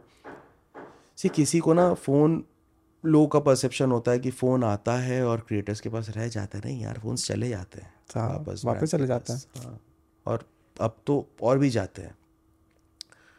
एक फ़ोन चार राउंड घूमता है, पाँच राउंड घूमता है। मैं जब पीआर में था हम लोग पता नहीं तीन तीन चार चार महीने बाद भी लोग मांगते थे फ़ोन, और मैं हमेशा कोशिश करता था कि मैं लोगों को फ़ोन दे पाऊँ सो दैट वो उस फ़ोन को लेके अपना क्या कंटेंट बना के अपने ऑडियंस तक क्या पहुँचाना चाहते हैं मुझे नहीं पता, बट उनके लिए उनका शौक है, वो पैशन है उनका, इसीलिए वो मेरे को फॉलो अप कर रहे हैं। क्योंकि हो सकता है यार हर बंदा नहीं खरीद सकता यार बीस पच्चीस हज़ार का फ़ोन आज के टाइम पे, तो महीने में अगर आप सोच लो अभी जनवरी से लेके मार्च तक बहुत फ़ोन्स आएंगे हाँ। फिर सितंबर अक्टूबर तो आपको पता ही है क्या हाल होता है, तब उस टाइम पे इंसान कितना सामान खरीद लेगा, उसके लिए भी तो बजट्स चाहिए, कैपिटल चाहिए, तो उसके लिए कोलैब भी करना पड़ता है, और कोलैब नहीं करोगे तो फिर आप प्रोडक्ट्स कैसे ऑडियंस तक पहुंचाओगे, अफोर्ड नहीं कर पाओगे तो कैसे पहुंचाओगे ऑडियंस तक यार। कितने प्रोडक्ट्स हम लोग खरीदते हैं, क्या हो सकता है लोगों के लिए वो एक बस प्रोडक्ट है या पांच प्रोडक्ट है जो एक वीडियो बन गया, क्या उन प्रोडक्ट्स का यूज है हाँ। नहीं है, बट वो बंदा कंटेंट क्रिएटर खरीद रहा है ना तो उसका पैसा वेस्ट हो रहा है, पैसा तो वेस्ट तो ना। मैं समझा, आप समझ रहे हो कितनी चीज़ यार। मैं सिर्फ ये टेक की बात नहीं कर रहा हूँ, मैं ओवरऑल बात कर रहा हूँ, जो लोग सेट्स बना रहे हैं आप देख लो, जितने भी कॉमेडी में हैं या जितने भी आपके नॉर्मल स्केच वीडियोस बनाते हैं, इनका एक एक शूट में कितना खर्चा होता होगा, काफ़ी खर्चा होता है। प्रॉप्स में आप एक पॉडकास्ट कर रहे हो, आपका खर्चा नहीं होता, बिल्कुल, बिल्कुल होता है। क्या क्या इक्विपमेंट्स ले रखे हैं बॉस हाँ, उनका भी खर्चा है ना, ये बिल्कुल कैसे निकलेगा। आपने सिर्फ ऑडियंस के लिए आप वीडियोज़ बना रहे हो, उसके लिए आपने इतने इक्विपमेंट्स लिए, बट ये पैसा कभी तो निकालोगे यार। At the end of the day it's business, right? True. अगर और लोग बाकी जो बोलते हैं कि अरे पैसा लेके वीडियो बनाया है, अरे बॉस आपके घर वाले काम किस लिए कर रहे हैं पैसा नहीं ले रहे हैं, फ्री में कर रहे हैं। सोशल सर्विस कोई करने थोड़ी बैठा है यार, आपका पैशन है, और अगर पैशन का पैसा मिले बात ही अलग है। वही आपकी बात मेरे को सही लगी कि it should be a by product of what you are doing, it should not start with यार चलो पैसा मिलेगा इसलिए ही काम करता हाँ, है वो। फिर कभी सर्वाइवल नहीं क्या सक्सेस कभी नहीं मिल पाएगा उस चीज़ में। अब मेरा तो ये मानना है कि आपको ऐसे अंदर से, मुझे तो अच्छा नहीं लगेगा अंदर से कि अगर मैं सिर्फ पैसे पैसे के लिए काम कर रहा हूँ, मुझे अंदर से खुद मन नहीं करेगा। जैसे मैंने तुमसे पूछा कि कि वेदांत रील्स क्यों नहीं बना रहे हो, हाँ बोला अंदर से आ नहीं रहा है। वो अंदर से नहीं आ रहा है तो नहीं बना रहे हो। बिल्कुल अंदर से आएगा तो बनाओगे। अगर आप यही सोचो कि यार पैसे के लिए रील बनाना पड़ेगा, क्या बनाओगे? नहीं तो इस, इसी चक्कर में इंस्टाग्राम पे जैसे भी बीच में वो चल रहा था बहुत, एक तो इंस्टाग्राम का बढ़िया रन चल रहा था कि आप कुछ भी बना दो, आपके अगर व्यूज़ आ रहे हैं तो ब्रांड्स आपके पास आ जाएंगे। करेक्ट। सिमिलरली लास्ट एक दो महीने से मेरे को मना करना पड़ा है कि यार मैं ज़बरदस्ती नहीं बना सकता हूँ। करेक्ट। मैं ज़बरदस्ती बनाऊँगा तो ऑडियंस को बुरा लगेगा, आपको समझ नहीं आएगा तो मेरे को अच्छा नहीं लगेगा अंदर से। एब्सोल्युटली। तो इससे अच्छा कि मैं थोड़ा टाइम रुक के अपने आप को रीग्रुप करके सोच के कि मुझे क्या बनाना है। करेक्ट। तो अब जैसे आज शाम को मैं निकल रहा हूँ घूमने, आपने मेरे को बढ़िया आइडिया था कि व्लॉग्स बनाओ, तो मैं मिनी व्लॉग्स बनाने की कोशिश करूँगा उसकी। बिल्कुल कि जर्नी कैसे थी, वहाँ पर कौन कौन सी ऐसी जगह, यार मुझे भी जानना है। मेरे जैसे ऐसे बहुत लोगों को जानना होगा कि आप जिस जगह जा रहे हो ट्रैवल कैसे कर रहे हो, कितना खर्चा हो रहा है, बिल्कुल कम खर्चे में कैसे हो सकता है। हो सकता है आप लग्जरी कर रहे हो बट पता तो कर लो सस्ते में कितने में हो सकता है, हो सकता है पता कर लो कि लग्जरी कितने में हो सकता है। तो सारी चीज़ें पर्सपेक्टिव आप बताओगे तो आपके ऑडियंस के लिए फ़ायदा है। और मैं भी आपका ऑडियंस ही हूँ तो मैं भी देखूंगा। मेरे को मज़ा आता है ऐसे लाइफस्टाइल वाला कंटेंट देखने में, तो बड़ा मज़ा आता है मेरे को कि लोग कहाँ घूम रहे हैं, क्या कर रहे हैं, क्या देख रहे हैं। डेफिनेटली। तो वो तो करना चाहिए। और अब ये आपको शौक स्नीकर्स का है, स्नीकर्स का शौक यार मुझे बहुत ज़्यादा है, सारी चीज़ों का है। जैसे क्या क्या? गेमिंग मुझे पता है, टेक आपने बता ही दिया, टेक है।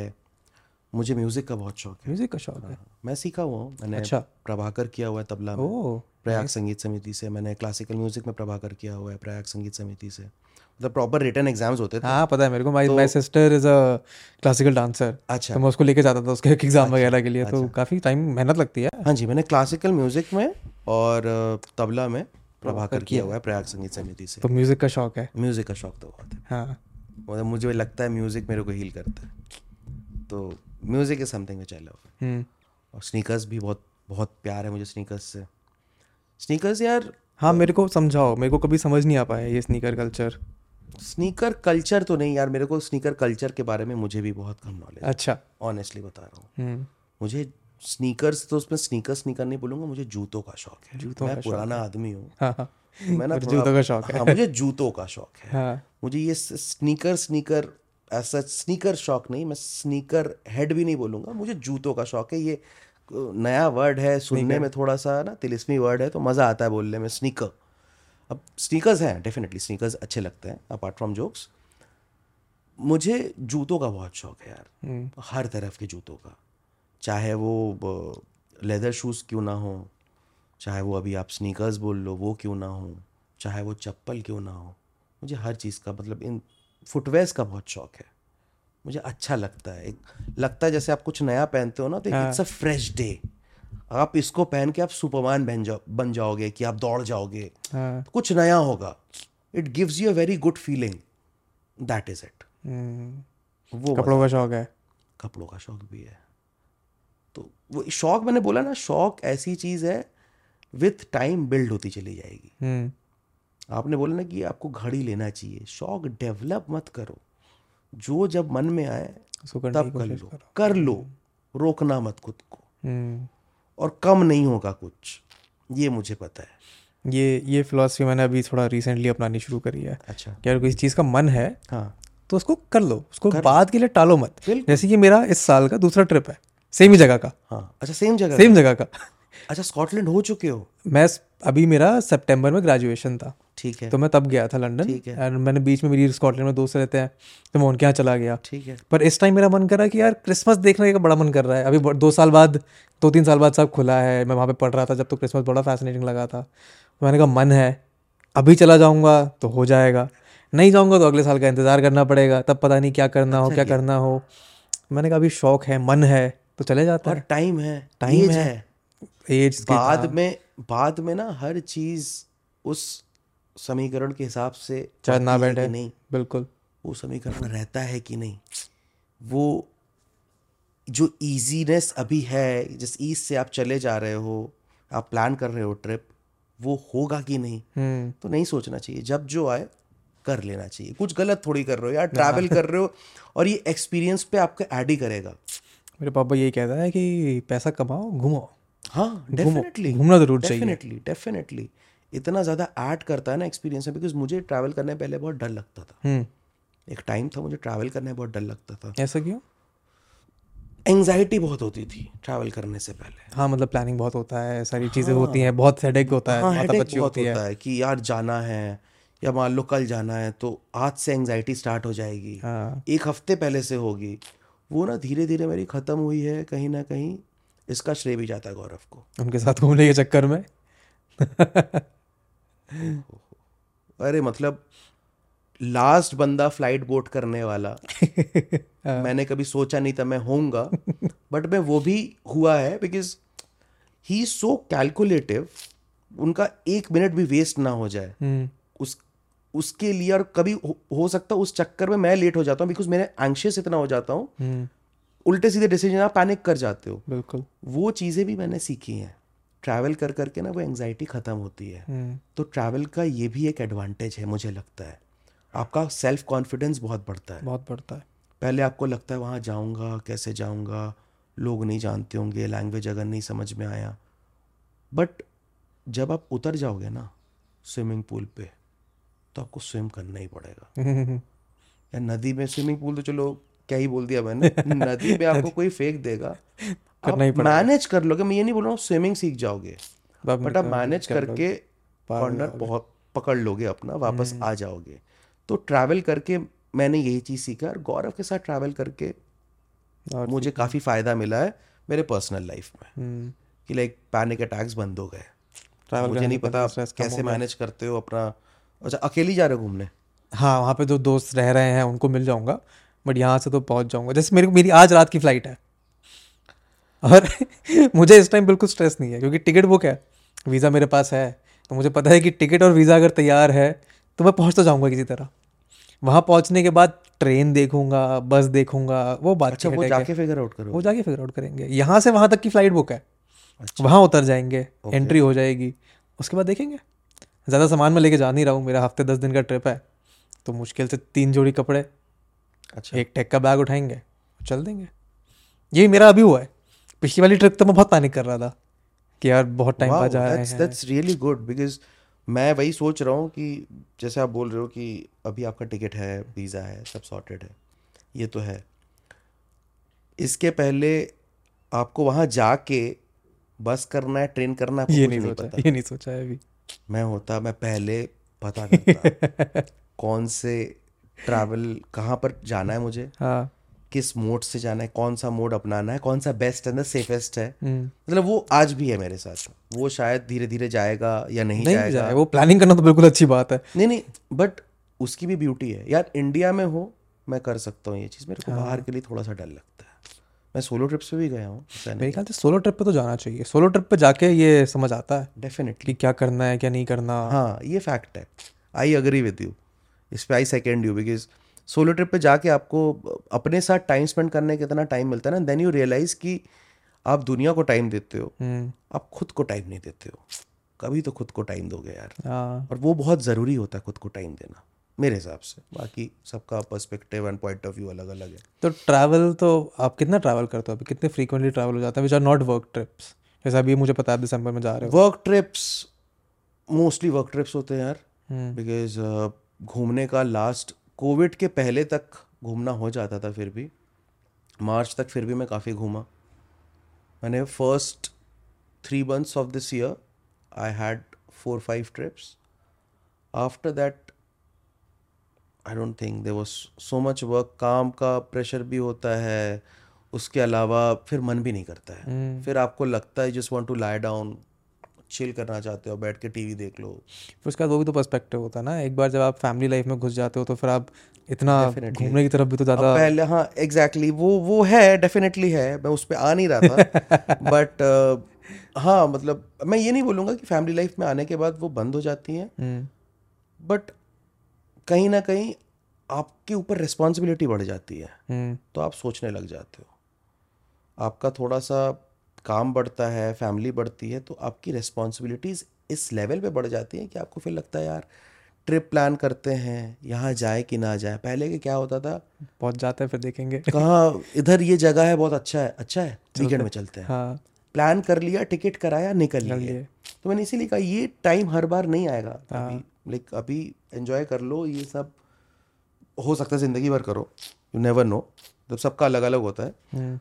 बट हाँ बस बट जाऊँगा अभी, तो घूमने तो जाना ज़रूरी है यार, for sanity travelling is very important.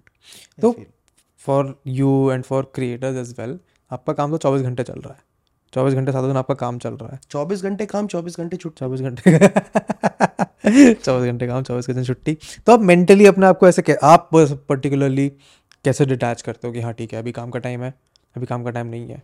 यार मेरे को काम करने में मज़ा आता है वेदांत, तो मुझे ना काम काम नहीं लगता, मैं इतना एंजॉय करता हूँ काम को कि यार मैं चौबीस घंटे भी कर सकता हूँ, मैं अड़तालीस घंटे भी कर सकता हूँ, बिकॉज मेरे लिए काम काम नहीं है, मेरे लिए फ़न है, मेरे लिए मज़ा है। मतलब कुछ टारगेट्स मिल जाते, कुछ टारगेट्स आप अपने लिए सेट करते हो, उस पर आप फंस जाते हो कि यार ये तो करना है, ये करके देखना है। अब जैसे फॉर एग्जांपल लास्ट ईयर से मेरा गौरव का टारगेट था T G two point O, हाँ। तो T G two point O हम लोग बहुत पहले से प्लान कर रहे थे, और कोविड आ गया, ये सब आ गया, हम लोग का प्लान था ट्वेंटी ट्वेंटी में T G two point O का, बट ये सब आ गया और उसके प्लानिंग में बहुत टाइम गया है। लोगों को लगता है, मतलब लोगों को जो दिखता है उसके पीछे बैकग्राउंड में बहुत काम होता है। हम लोग को कुछ फ्रेश करना था अपने ऑडियंस के लिए, और उसके अलावा भी यार मतलब that was one part. Gaurav भी बहुत बिजी था, उसके बाकी भी सारे काम है। At the end of the day मैं भी समझता हूँ उसके लिए, for him it's like a hobby, you know, he loves it passionately करते हैं, because he loves his audience, he loves his family. तो उस पर भी काम था, you know, hiring people, getting the right people at the right space.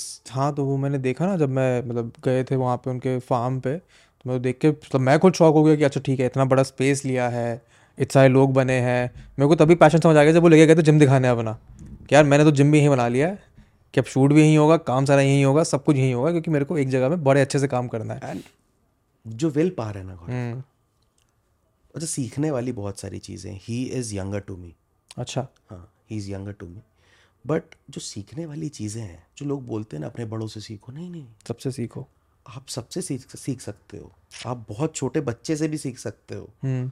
और जो एक पैशन होता है, जो एक यू you नो know, मैंने बोला ना कि मुझे काम पसंद है, मुझे अड़तालीस आवर्स में काम कर सकता हूँ, ये कहीं ना कहीं गौरव के साथ रह के हुआ है। हुँ. अभी ये कर रहे हैं, थोड़ी देर बाद कुछ और काम कर रहे हैं, थोड़ी देर बाद कुछ और काम कर रहे हैं, फ़ोन पे हैं उस पर भी कुछ काम चल रहा है। And it's not related to YouTube, because YouTube is एक हॉबी है, उसको हॉबी की तरह कर रहे हैं, एक पार्ट है, लाइफ का पार्ट हो गया एक। बट उसके अलावा जो बाकी काम है उसको कैसे मैनेज कर रहे हैं, तो उसको भी मैंने देखा कि कैसे मैनेज कर रहे हैं, बिकॉज मेरे भी और भी काम है, तो उसको मैनेज करने में मुझे प्रॉब्लम होती थी। But when I saw him that he is managing it so smoothly, तब मुझे लगा यार ये बंदा एंजॉय करता है काम को।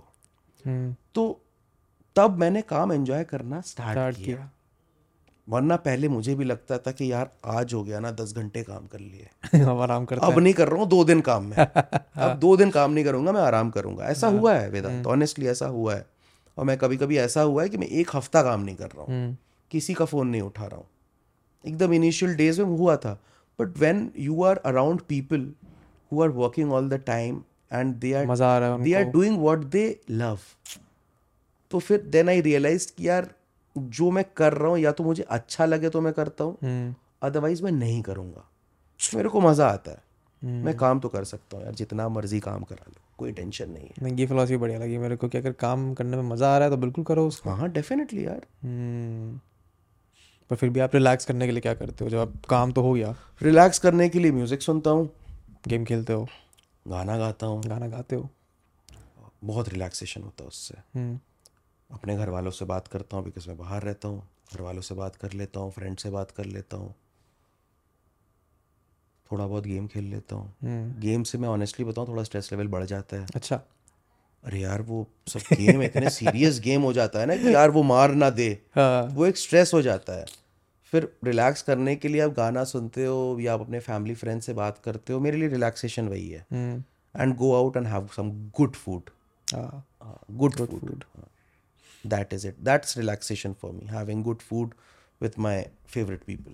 तो मतलब ये चकाचौंध वाली कंटेंट क्रिएटर लाइफ में आपको ऐसे कुछ बढ़िया वैसे शौक नहीं है कि नहीं चलो इवेंट्स में जाते हैं? वो इवेंट्स में तो जाना पड़ता है काम के चक्कर में, इवेंट्स पार्टी करते हैं, बहुत कम इवेंट्स पे जाते हैं। और इवेंट्स यार इतने इवेंट्स देख चुका हूँ ना, क्योंकि खुद मन नहीं करता। I was part of so many launch events of like so many other different brands.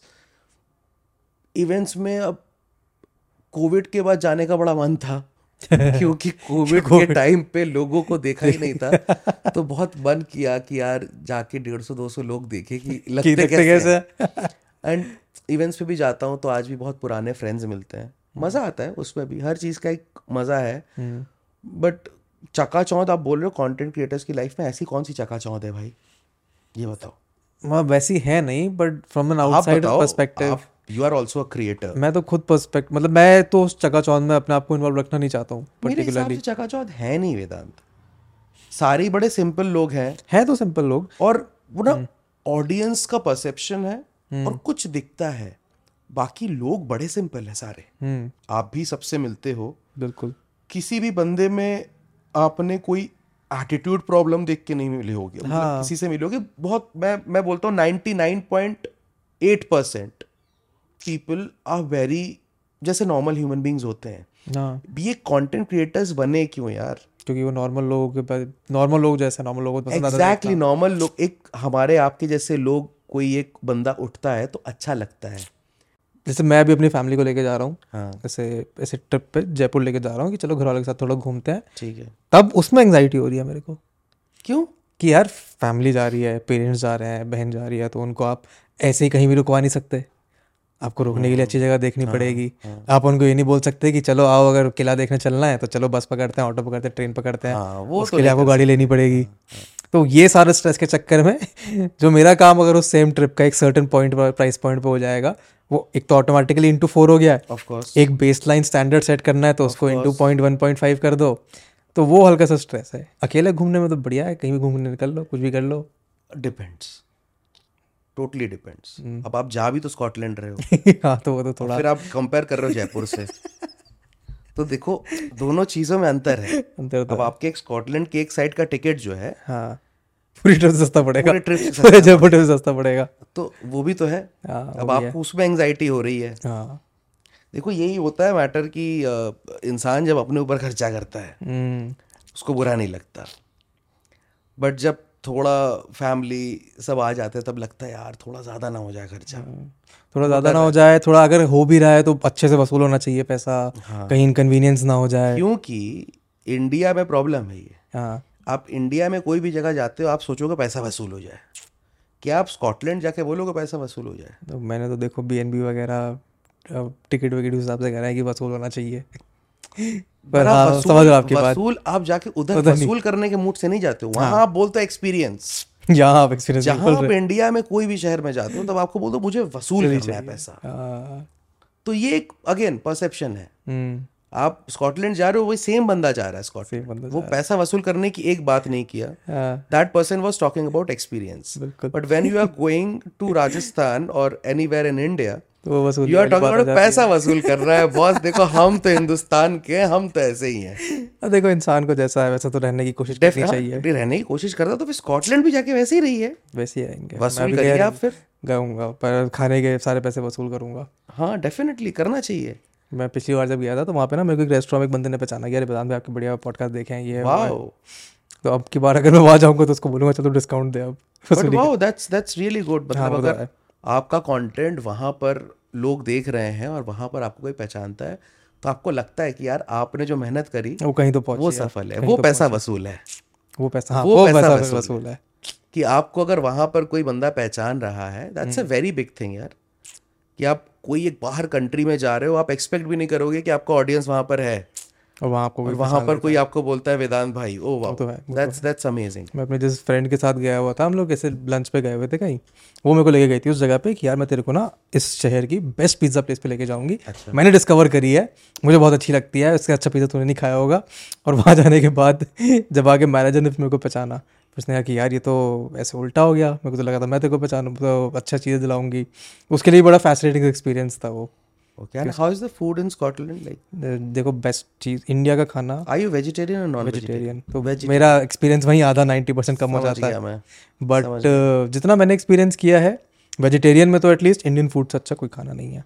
नहीं है वो, नॉन वेजिटेरियन में भी इंडियन फूड से अच्छा खाना। हाँ, मेरा एक दोस्त है जो जब मैं पढ़ रहा था वहाँ पे वो गया हुआ था मेरे साथ, वो स्कॉटलैंड साइड ही रहता था, एंड उसने भी ये बोला कि तुम्हें खाना वाना जितने भी तुम अलग प्रकृति के नॉन वेज वगैरह भी खा लो, इंडियन खाने से अच्छा खाना तुम्हें नहीं मिलेगा। ये मैं भी बिलीव करता हूँ, इंडियन खाने से अच्छा कोई अच्छा खाना है ही नहीं, दुनिया में नहीं है। जो मसाले हैं यहाँ पर, जो तड़का पड़ता है, जो हर तरह के मसाले की जो टेस्ट आता है, ओहो हो। सरप्राइजिंगली सरप्राइजिंगली वो सेम मसाले चाइना में भी यूज़ होते हैं बहुत। मेरे वहाँ पे जो फ्लैटमेट्स थे, दो थे, एक लड़का था एक लड़की थी, वो मस्त हमारे पास से जो लॉन्ग काली मिर्च वगैरह यूज़ कर रहे थे।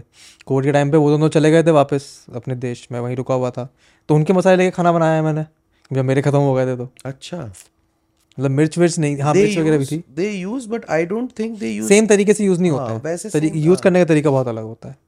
करेक्ट, इंडियन खाने से अच्छा, बट इंडियन खाने से अच्छा मुझे तो नहीं लगता यार। हो सकता है ये हम लोग का पॉइंट ऑफ व्यू हो, बिकॉज हम लोग बचपन से वही खाना खाते तो हम लोग को वही चीज़ अच्छी लगेगी। अब एक कोई बाहर का बंदा शायद उसको इंडियन फूड अच्छा नहीं लगेगा, हालांकि ऐसा कभी हुआ नहीं है। तो नहीं, whoever I have seen, जो बाहर से आया उसको Indian food, they have been a fan of Indian food. पर एक धोखा जो हो रहा है ना बाहर के लोगों के साथ, वो इंडियन के नाम पे जो उनको गलत खिलाया जा रहा है, वो बहुत धोखा हो रहा है। ये तो देखो हर जगह हो, ये धोखा मैंने नोटिस किया है। हम लोग ऐसे किसी रैंडम किसी इंग्लिश कंट्री साइड में बैठे हुए थे, हमें लगा कि यार चलो आज इंडियन खाना खाते हैं, बड़े दिन हो गए हैं। हम गए एक रैंडम इंडियन रेस्टोरेंट में, वहाँ पे वो आदमी ने जो हमें खिलाया है पनीर के नाम पे और छोलों के नाम पे, बहुत गलत। तब रियलाइज़ हुआ कि नहीं ऐसे। अच्छा, मेरा एक्सपीरियंस ऐसा नहीं है। अच्छा, मेरा एक्सपीरियंस मुझे याद है, जब बाहर जब भी जाते हो आप तीन से चार दिन मैक्स, उसके बाद आपको घर के खाने की याद आती है। वो तो है। और फिर आप ढूंढते हो इंडियन रेस्टोरेंट। अच्छा, इंडियन रेस्टोरेंट्स में क्या होता है, नाम होता है इंडियन रेस्टोरेंट, बट होते अंदर पाकिस्तान और बांग्लादेश के लोग भी। हाँ, यही सीन है, होता है इधर, होता है बहुत, होता है। और सब साथ में काम कर रहे हैं, सब साथ में काम कर रहे हैं। वो क्यूजीन ऑलमोस्ट बाहर के लोगों के लिए, हाँ क्यूजीन वो सेम है, सेम है। और खाना जो मैंने खाया है, मैं ये नहीं बोलूँगा कि इंडिया के लेवल का खाना है, बट यार वहाँ पर जो चाहिए था ना, वो तब मिल गया। जब याद आता है ना, तब आपको लगता है चार परसेंट दस परसेंट बीस परसेंट डाउन भी चलेगा, बट बट मेरे को यही खाना चाहिए, रोटी चाहिए। हाँ, तो मैंने इसमें अपना ट्रैवलिंग रूटीन में शिफ्ट ये किया है कि अब मैं होटल्स में ना रुक के अब मैं प्रॉपर उसमें रुकता हूँ, बी एन बीज में, बी एन बीज जो घर होते हैं जिसमें किचन होता है। समझ गया, ताकि अगर मेरा मन करे कि यार कुछ अच्छा खाना है तो मैं लाके रॉ मटेरियल बना लूँ। Correct correct correct. तो वो वो तो मैंने अभी भी किया हुआ है कि अभी मैं अगर जाऊँगा तो मैं रॉ मटेरियल खरीदूंगा। चाइना गए हो आप? चाइना नहीं गया मैं। जाना भी मत कभी, जाना भी मत, ठीक है। जापान जाना है मेरे को, पर चाइना क्यों नहीं? चाइना का एक्सपीरियंस मेरा बड़ा अजीब अच्छी रही नहीं रहा, specially food. I told you that I am a foodie. हाँ, खाना नहीं अच्छा है यार। और वहाँ पर मतलब पता नहीं, मेरे ओवरऑल एक्सपीरियंस ही खराब था चाइना का। आई डोंट नो, मतलब मैं बीजिंग नहीं गया, मैं गया था शेंजेन, ग्वांगझाओ, इधर गया था। मेरा एक्सपीरियंस अच्छा नहीं था। हो सकता है खाने के मामले में, खाने के मामले में भी ओवरऑल। मुझे तो खाने से, मैं फैमिली के साथ सिंगापुर गया हुआ था, हम लोग ऐसे ही चल रहे थे, ऐसे कि यहाँ से होटल से निकल के चलो वॉक करके आते हैं थोड़ा। बीच में एक सेक्शन आया जहाँ पे मेरे पूरा परिवार, मेरे पापा प्याज भी नहीं खाते। अच्छा। हाँ, और उनको साइड में वो एक स्ट्रीट मार्केट से दिखता है जहाँ पे उन्होंने जितने जानवर ऐसे यहाँ पे सड़कों पे घूमते हुए देखे हैं वहाँ वो जानवर लोग खा रहे थे तो उनकी, मेरे मम्मी पापा और मेरी बहन और मेरी खुद की वो शक्ल नहीं भूलता मैं, जब भी देखता हूँ मैं कि अरे ये खाना। सिंगापुर से मेरे को वही चीज़ आती है, मतलब और भी ऐसे बढ़िया देश है, पर खाने के मामले में वही चीज़ याद आती है। नहीं, खाना तो यार बहुत ज़रूरी है, बिकॉज मुझे अगर अच्छा खाना नहीं मिलता है तो मेरा मूड ख़राब रहता है, मेरा मेरी तबीयत भी ख़राब हो जाएगी, सो मेरा हेल्थ डाउन चला जाएगा, मेरा मूड ख़राब रहेगा, मैं चिड़चिड़ा सा हो जाऊँगा, मैं सीधे मुँह किसी से बात नहीं करूँगा। Food should be like in abundance and good quality, good quality. और नॉन वेज तो मस्ट, मतलब उस पर मैं कुछ नहीं, कॉम्प्रोमाइज़ नहीं करता बहुत। वो तो बंगाली नेचर, मैं तो यही माना है। बंगालीज में भी नहीं यार, मतलब देखो मेरे भी, इतना मैं भी... मैं इधर पढ़ा हूँ देशबंधु में, मेरे बहुत बंगाली दोस्त रहे हैं सी आर पार्क कालका जी के चक्कर में, उनसे ज़्यादा ऐसे शौकीन खाने वाले मैंने नहीं देखे, तो बढ़िया बात है। बट लोग पूछते हैं कि आप रोज़ नॉन वेज खाते हो, तो मेरा पॉइंट ये होता है कि रोज नहीं, हाँ, आप ये पूछो कि सुबह से लेके शाम तक कितनी बार खाते हो. So I start with breakfast, then lunch, then dinner. तीनों तीनों टाइम पे मुझे नॉनवेज चाहिए. तो I am that hardcore non vegetarian. मेरे को पसंद है, बट कभी कभार वेज खाना भी बहुत अच्छा लगता है, ऐसी बात नहीं है. आलू गोभी, आलू जीरा, दाल गरम गरम अगर हो, दाल ढाबे का ढाबे का खाना मुझे बहुत पसंद है. जैसे आप कभी पंजाब साइड जाते हो तो आपको बीच बीच में ढाबे पड़ते हैं, बहुत अच्छे ढाबे पड़ते हैं. हम लोग के पहले इलाहाबाद से कानपुर के बीच में कुछ ढाबे पड़ते थे, बहुत अच्छे ढाबे होते थे. बिकॉज हम लोग को ढाबे का ना वो पता है, कॉन्सेप्ट पता है कि ढाबे के बाहर अगर बहुत सारे ट्रक ड्राइव ट्रक खड़े हैं, truck drivers are the people जो बहुत अच्छा खाना खाते हैं. मतलब उनको टेस्ट वाइज खाना परफेक्ट चाहिए होता है, क्योंकि वो तो सच में घूम ही रहे हैं पूरे देश में. एग्जैक्टली, तो उनको अच्छी जगह पता है, हाँ, कायदे का चाहिए होता है. वो तो अपने साथ घी का डब्बा कैरी करके चलते हैं. तो जैसे ही जहाँ देखते थे कि यहाँ ज़्यादा ट्रक हैं, तो मतलब यहाँ का खाना अच्छा होगा. पर अभी क्या ढाबा नहीं रह गया है, वो खटिया वटिया नहीं रह गई, अब रेस्टोरेंट रेस्टोरेंट मिक्स हो गया, हाइब्रिड हो गया है. और वो पूरा ना एसेंस खराब हो चुका है ढाबे का, वो रेस्टोरेंट ही हो गया है. ढाबे का फील तो वही आता है मेरे हिसाब से. अब सिर्फ पंजाब में ही बचा है जो आपको खटिया में बैठोगे आप.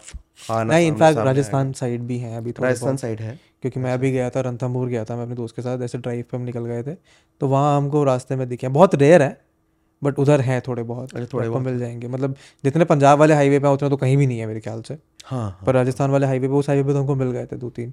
मतलब साठ घंटे का ड्राइव था, हमने चार चार घंटे के ब्रेक में जब खाया तो लगा कि हाँ ठीक है, नहीं कुछ तो खा रहे हैं. बट खाना खाना अच्छा होता है, ढाबों का खाना अच्छा होता है. अकेला इतना शुद्ध होता है ना खाना. हमें तो ये रियलाइजेशन अभी हुआ है. मैं और जो यहाँ पे पिछले मतलब लास्ट जनवरी से रह रहे हैं, हमने अब जाके अपने घर में एक कुक लगवाई है. अच्छा, जब से हमें रियलाइज़ हुआ कि देखो एक तो बाहर से खाना मंगाने में स्वाद बड़ा. ये, ये चीज़ मैंने जय को शायद फरवरी में बोली थी जनवरी शिफ्ट करने के बाद. हाँ, तो फाइनली दैट थिंग हैपेंड डेढ़ साल बाद. And how is the experience now Vedant? देखो, जब आपको पता है ना कि घर पे खाना बना रखा है और आपको पता है कि एक सर्टेन क्वालिटी का खाना बना रखा है, उसमें आपके सामने वाले जो इंग्रेडिएंट अपने हाथों से लेके आए हो, घी घर से आया है, हाइजीनिक है, वो बना हुआ रखा है, तब ऐसा अंदर से लगता है कि हाँ ठीक है, खाने को है कुछ. जैसे भी मैं गया हुआ था बाहर काम से, खाना बना हुआ रखा था, तो मेरे को ये एक्साइटमेंट था कि चलो घर जाके आराम से अच्छा खाना मिल जाएगा. डेफिनेटली ये नहीं स्ट्रेस होगा कि यार यहाँ से ऑर्डर करें, ये हेल्दी रेस्टोरेंट है या नहीं है, इसके इंग्रेडिएंट अच्छे होंगे या नहीं होंगे. वो है प्राइमरी. सेकंड है कि पैसा बहुत बचता है. पैसा डेफिनेटली बहुत बचता है, बहुत बचता है, बहुत पैसा बचता है. और आप क्वालिटी ऑफ फूड बहुत अच्छा हो जाता है. आपको ये पता है कोई प्रिजर्वेटिव्स यूज़ नहीं हो रहे आपके हाँ. खाने में, बिकॉज बाहर से खाना आ रहा है, आपको कुछ नहीं पता, कुछ नहीं पता आपको बिल्कुल हाइजीनिक है कि नहीं है, वो भी कुछ नहीं पता. और घर के खाने की बात अलग, घर के खाने की बात अलग होती है. और फिर बाहर के खाने के जब आप जब भी जाओगे तो उसकी वैल्यू फिर और लगेगी. हाँ, तब आपको उसका टेस्ट थोड़ा अलग लगता है. क्योंकि मेरे साथ तो बीच में हो गया था. अभी जैसे सेलेक्ट के साइड जो डीएलएफ मॉल है, हाँ हाँ, मुझे वो खुला है सेक्शन जिसमें बहुत सारी खाने की जगह है. हाँ हाँ हाँ हाँ हाँ, वहाँ ऑलमोस्ट हम हर दो तीन दिन में पहुँच जाते थे कि चलो मॉल गए हैं तो मॉल तो जाते रहते हैं, अच्छा टाइम पास करना है, मॉल गए हैं तो खाना वहीं पर खा लेते हैं. उस खाने को खाने के लिए कोई चार्म नहीं बचाता, तो उसका वैल्यू आप रोज करने लग जाओगे तो उसका मज़ा खराब खराब हो जाएगा.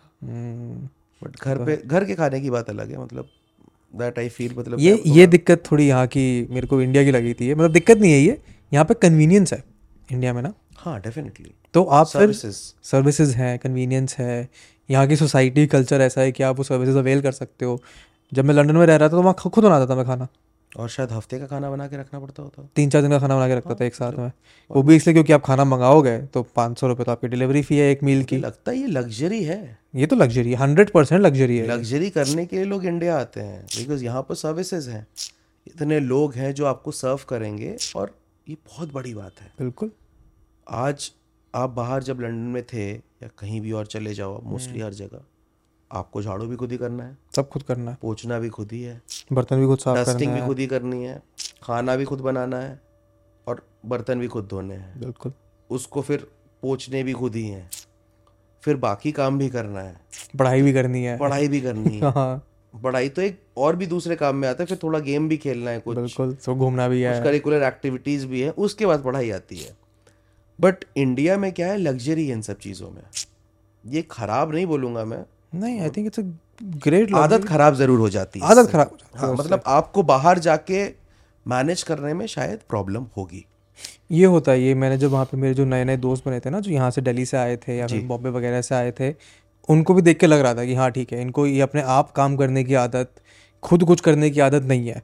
बट इवेंचुअली वो भी अडेप्ट कर गए थे, उनको भी रहना तो वहीं है ना, काम तो उनको वही करना है।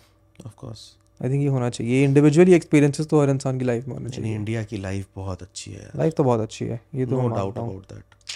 आपको अपना इलाहाबाद छोड़े हुए कितना टाइम हो गया? लाइक पढ़ाई के लिए आए थे इधर दिल्ली साइड या कहाँ? हाँ, मैं अपने सेकंड पीजी के लिए आया था। वो सेकंड पीजी के लिए? हाँ जी, मैंने फर्स्ट पीजी करा था, PG diploma in art and peer, Amity Lucknow से। अच्छा।